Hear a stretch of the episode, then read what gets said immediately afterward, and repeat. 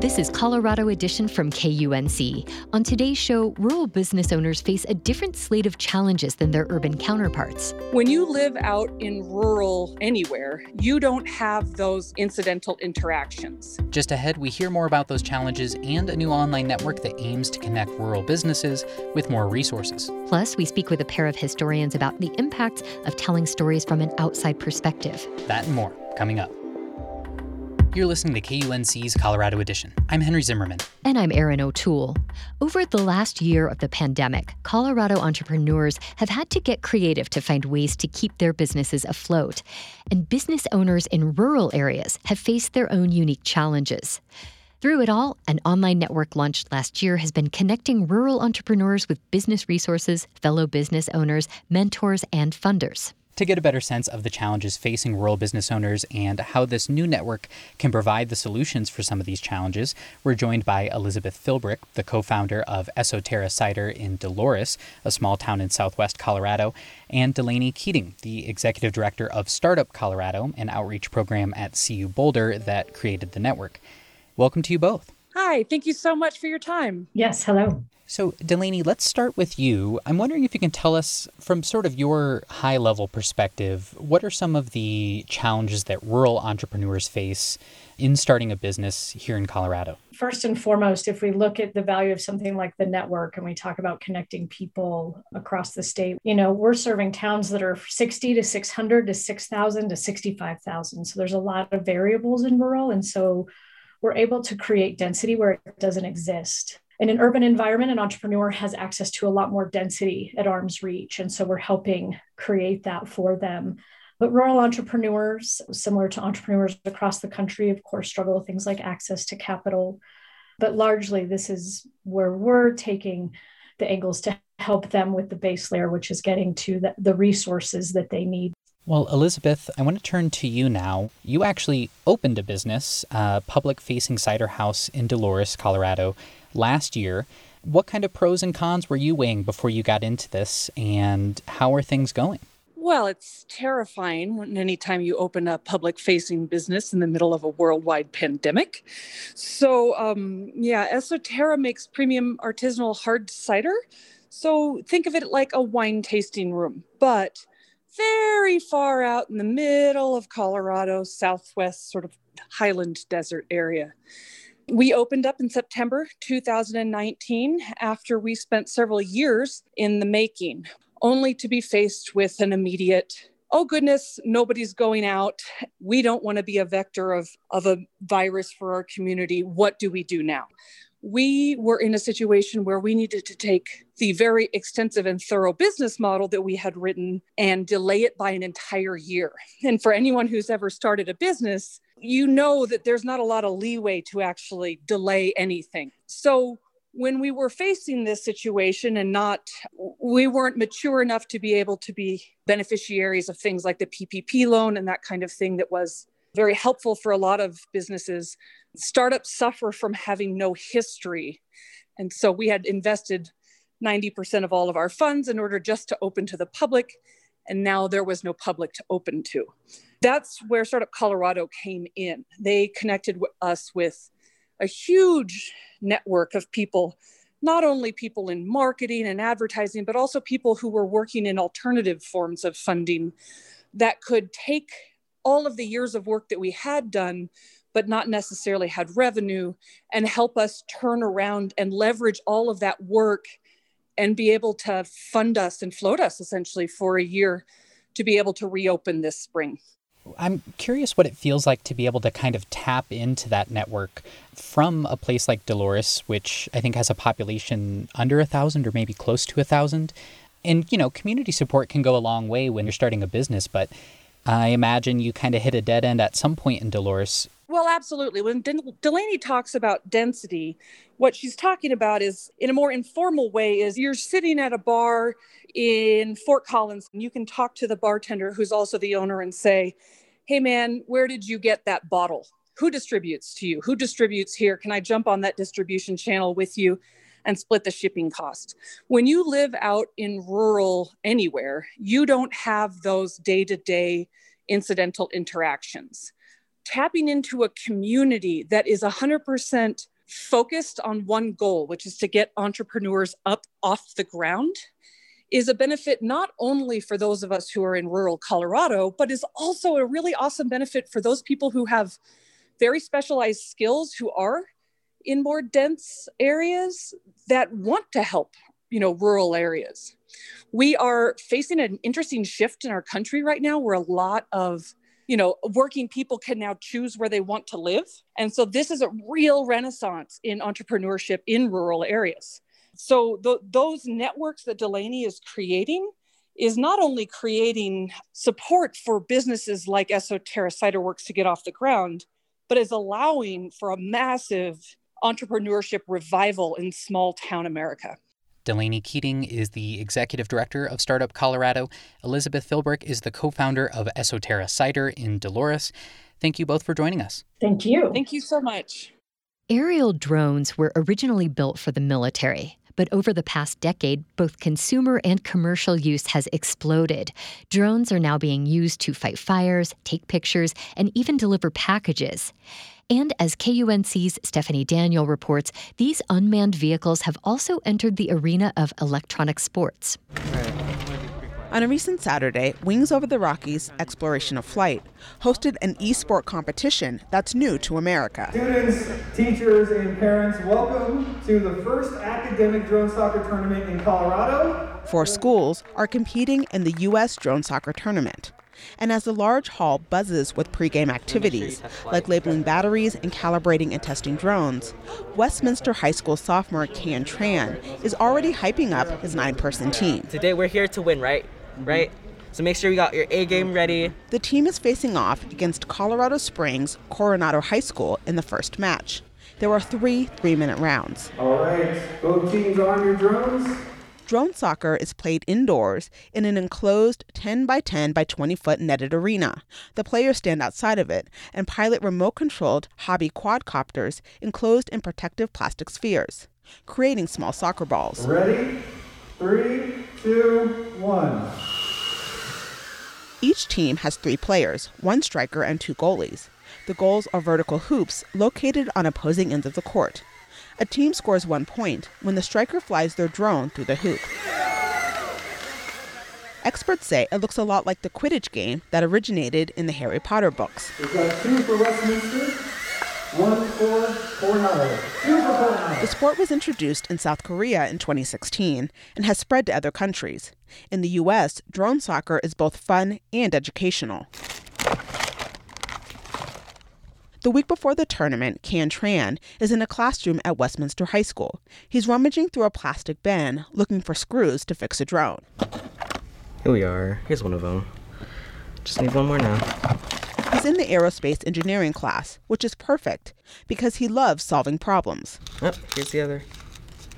Cool. Drone soccer is technically an after school program here, but teacher Robbie Ferguson introduced it during his aerospace engineering class as an extension activity.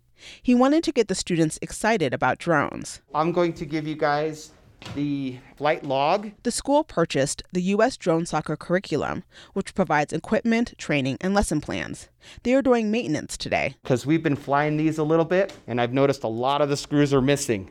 So let's go through, let's go ahead and maintain them, program them today. Make sure you're filling out that flight log. The students will also build, operate, and learn how to fly them. They practice coding as well by programming the drones using an open source software. They are fully customizable. If they've been flying for a while, they can actually adjust the settings so that it's a lot more aggressive and they're, you know, a lot faster than the other ones. But right now, since this is all brand new to all of them, we've kind of scaled it back. It's perfect for teaching because it takes robotics and moves it into a whole new dimension. Major Kyle Sanders is a co founder of US Drone Soccer. This program is designed for 6th through 12th grade students. The goal is to show them future career paths. If we can get them excited with the game, they're going to build and program the drones and not realize that those skills can immediately go into an aerospace career, that even in high school they can get paid to do this. According to the Federal Aviation Administration, 16 year olds can get a drone pilot certificate. Drone pilot jobs include filming video, surveying land, and search and rescue. And the average pay for a beginner pilot is almost $40 an hour. Sanders says U.S. Drone Soccer plans to make this a national program. but they're doing all the intensive focus testing here first. Colorado is the home of so many aerospace companies and uh, such a, a presence for aerospace. Back at the competition, the second round has started. Westminster swapped out players, and three new students are now manning the drones. This includes Can Tran, who is the striker. Their black and teal drones bob, weave, and quickly zip through the air. The defenders block the opposing striker. And Tran scores multiple times. When the round is over, they have the lead. What another good round. But in the third round, Westminster's drones have calibration issues, and the team ends up losing it and the match. But Tran still had a great time and hopes to play again next school year. Wow, it was incredible. I'm really nervous, but we were so close. But we all did really great. Mm-hmm. Especially for the amount of experience we've had. And teacher Robbie Ferguson echoes Tran's sentiments. I'm super happy. We still did really wonderful. I'm proud of my kiddos. The Westminster team went on to play two more games and finished the tournament in third place. Stephanie Daniel, KUNC. And you're listening to Colorado Edition from KUNC. When you think about Colorado culture and history, what comes to mind? Skiing, ranching, gold rushing, mountain climbing, maybe legalized marijuana? Well, add pioneering medical services for transgender people to that list. Starting in 1969, Trinidad, a small city near the New Mexico border, was one of the few places in the world with a clinic providing gender confirmation surgery. Trinidad became so well known for the procedure that going to Trinidad became a euphemism for gender confirmation surgery within parts of the trans community. Historian Martin Smith, who resides in Granby, borrowed that euphemism for the title of his latest book that delves into that particular pocket of Colorado history. Since publishing the book, he has faced some criticism from the trans community over some of the stories that were included. And a few weeks ago, Martin spoke on the phone with Soleil Hanbury Lizzie, a burgeoning historian and intern with History Colorado. She confronted him with some of those concerns, and the two had a constructive conversation. We've invited the two of them on to discuss Martin's book, The History of Trinidad, and the reaction from some in the trans community. Martin Smith and Soleil Hanbury Lizzie, welcome to you both. Thank you. Thank you. Thanks for having me. So, Martin, let's start with you. In sort of broad strokes, can you briefly explain where the title of your book, Going to Trinidad, comes from? Between 1969 and 2010, um, Trinidad, Colorado, the small, remote former mining town, was was the sort of destination of choice for most transgender people seeking surgery. Um, the reason is that do- there was a doctor there, a surgeon named Stanley Biber, who uh, in 1969 began doing uh, specializing in, in gender surgeries. And there simply aren't that many surgeons who do these surgeries. And they, wherever they are located, tends to be the destination for those seeking surgery. What can you tell us about how Dr. Biber and his clinic ended up in Trinidad? Stanley Biber was a, uh, a surgeon in a MASH unit during the Korean War, where he, he got very good at doing the sort of microsurgeries involved with lower body extremity injuries. Uh, there were a lot of landmine injuries. After he got out of the Army, he had an offer to work, open a clinic in Trinidad, Colorado for the United Mine Workers, which was setting up a clinic for its, its workers at the Allen Mine down there. And uh, Dr. Biber signed on as the general surgeon for Trinidad. He was the only surgeon in town at the time. But in 1969, he was approached by a colleague who was a social worker. At the end of their session, she asked if, if Stanley Biber would be willing to do her surgery. And he said, Sure, what do you got? He was a very sort of confident surgeon.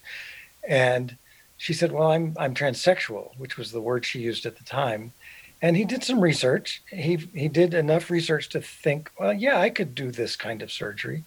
And that began a career. Word got around very quickly that he was not only a good surgeon, but uh, compassionate and non judgmental. And at a time when many of the university clinics were shutting down their gender clinics, Stanley Biber suddenly was the last man standing. He was the guy that everybody went to for many, many decades. Can you give us a bit of trans history context here and, and help us understand the significance of genital reassignment surgeries, especially um, as they were seen in 1969? It's definitely like hard to talk about since it's since it wasn't like a universal thing, but uh, in a lot of different places, you did have groups of uh, trans people. Chemical, like what we think of today with like testosterone and estrogen, uh, wasn't as common. I believe in the 1970s, 1980s, it started to come into a bit more prominent use. Quite a lot of work was being advanced in the um, struggle for LGBT rights by trans women, especially black trans women at this time. But for the most part, gender surgery was is always a big step, especially genital reassignment surgery. So it wasn't that it wasn't common; it was just that it always takes uh, any trans person, I believe, a long time to like come to this conclusion. So I definitely wouldn't say that it's like the end of a transition, but it certainly is a big part if that is what somebody wants. Everybody in the trans community, their experience is different. And so it's hard to say that this is the most common or this is the most common, uh, especially when that it's their genitals. They don't really want to talk about it with just anybody, even among the community. Nobody's going to try to ask, you know, have you gotten the surgery? Yeah, and I would I would build on that and say, you know, there's a misconception, particularly among those outside the LGBT community, uh, you know, people like me who grew up in a gender binary world that that surgery is just somehow, you know, the, the final stage of a transition. That's not the case at all. Um, you know, surgery, I think, for for most trans men and women, was one option, but it, it's one of many, many options. Back in, in the 1960s, late 60s and 70s, when Biber started doing his surgeries in Trinidad, um, it was pretty uncommon. And and like Soleil said, it was it was sort of done on the down low. You had to know somebody who knew somebody who knew a doctor who could refer you. Um, that's the case with Claudine Griggs, who's one of the primary characters in, in my book, Going to Trinidad. Um, she, you know, her endocrinologist referred her to a, a nun in Orange County, California, who said, you know, after some conversation, said, "Oh, I think you probably need to see Dr. Biber in Trinidad." you know, and that was that was the the way it was done back then. Soleil, I understand that you have read Going to Trinidad, and that as you read through, there were a few things about it that bothered you. In particular, the story of Walt Heyer, a somewhat notorious figure in the trans community who had the surgery with Dr. Biber, but later detransitioned. Can you tell us about your concerns? Mm-hmm, certainly. I think my biggest concern is just the inclusion of Walt Heyer he um, has a very complicated life story, and we ultimately shouldn't shy away from people who detransition. But what was mostly concerning is that he was uh, a part of a far right leaning, um, I would say, propaganda machine. My only concern is that using his story in the book, while detransition narratives are necessary for our community, people looking into him, he definitely has the potential to further radicalize people even though I do think Martin does a good job at discrediting his ideas because gender by itself is uh, not so easily defined just by genitalia or voice or chromosomes. I wish there would it may have been more of a breadth of people included. Personally, as a trans person, would have liked to see a bit more of the positive experiences. If, if I could offer some perspective on that, and, and Soleil is right on, on so many of the things she said. Claudine Griggs is one of two patient characters that I focus on in the book. Her story really represents about 97% of trans experiences where surgery is chosen as an option and it's the right option and they're the, the person who chose that option has absolutely no regrets. It was the right choice for them. 97% is a pretty startlingly high figure. And I think we need to keep that in the forefront of our minds. I included Walt Heyer in in this in this book, um, not as a false equivalence. You know, here's one success story and one story that's not a success, but rather to include a point of view that represents three to four percent of experiences, and to give some texture to the book there were 6,000 people who, more than 6,000 people, who made the journey to Trinidad for this surgery during that four decade period. One of the early things I, I learned about trans men and women is that they're often reluctant to go back and revisit their lives before their transition. Claudine Griggs had written an extraordinary memoir called Passage Through Trinidad, in which she chronicled in real time her experience while undergoing surgery in Trinidad with Stanley Biber. Walt Heyer had done the same thing. And so, as a historian and a journalist, I, I w- had access through those two characters to get all of their contemporaneous experiences before, during, and after their, their time in Trinidad. Nothing you said I really disagree with, and I can understand that not all trans people want to talk about their transition experience, and even less want to talk about who the person was that they were uh, beforehand. I, I really don't want to put you on blast here, Martin. Um, I'm honestly very impressed with the book. It's just that history is not treated trans people fairly. And so it might be harder for cis historians to do this research and do these important pieces of like writing simply because that we don't always feel like we can trust the historical community, myself included. I never want to say some cis historian will never be able to write a true trans history because I think that's just reductive and against the point of wider society's recognition of gender being a more complex thing.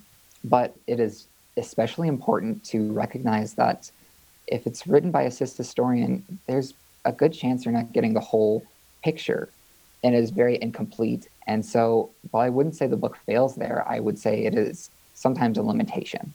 And I, I accept that as, as a reality.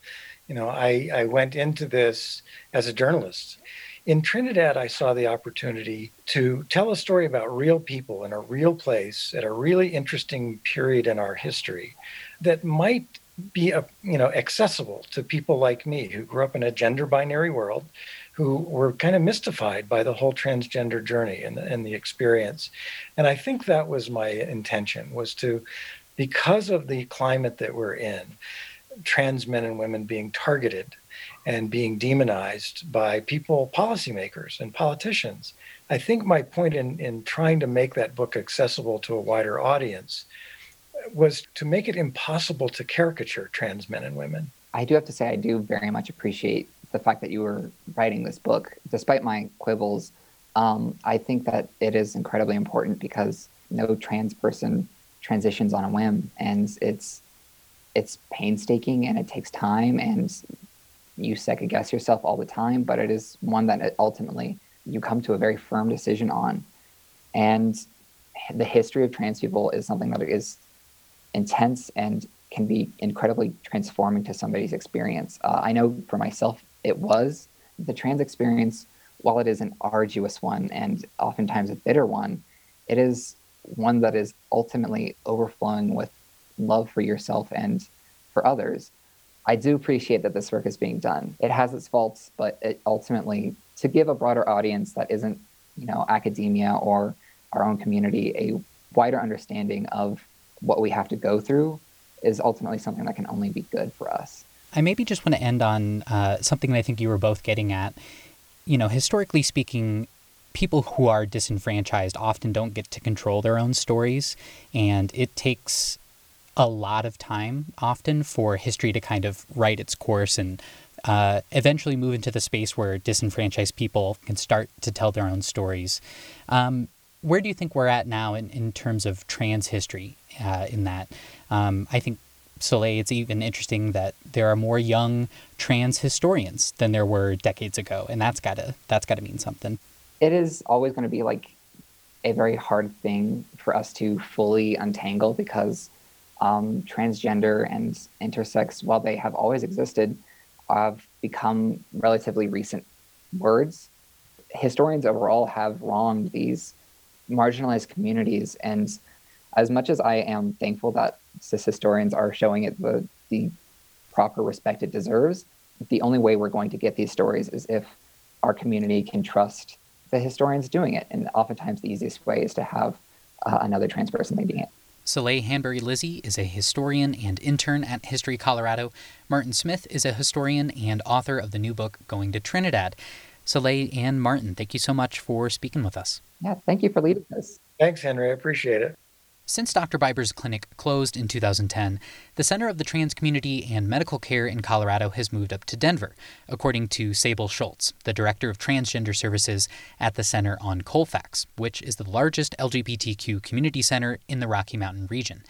And while Martin Smith's book, Going to Trinidad, is not a complete history of the trans experience in Colorado, researchers at the Center on Colfax are working on an extensive LGBTQ Colorado history project, and will hopefully have more to share about that important part of our state's history in the near future. That's our show for today. Thanks so much for listening. I'm Erin O'Toole. And I'm Henry Zimmerman. Our production staff includes Tess Novotny, Alana Schreiber, and Ray Solomon. Brian Larson is our executive producer. This is Colorado Edition from KUNC.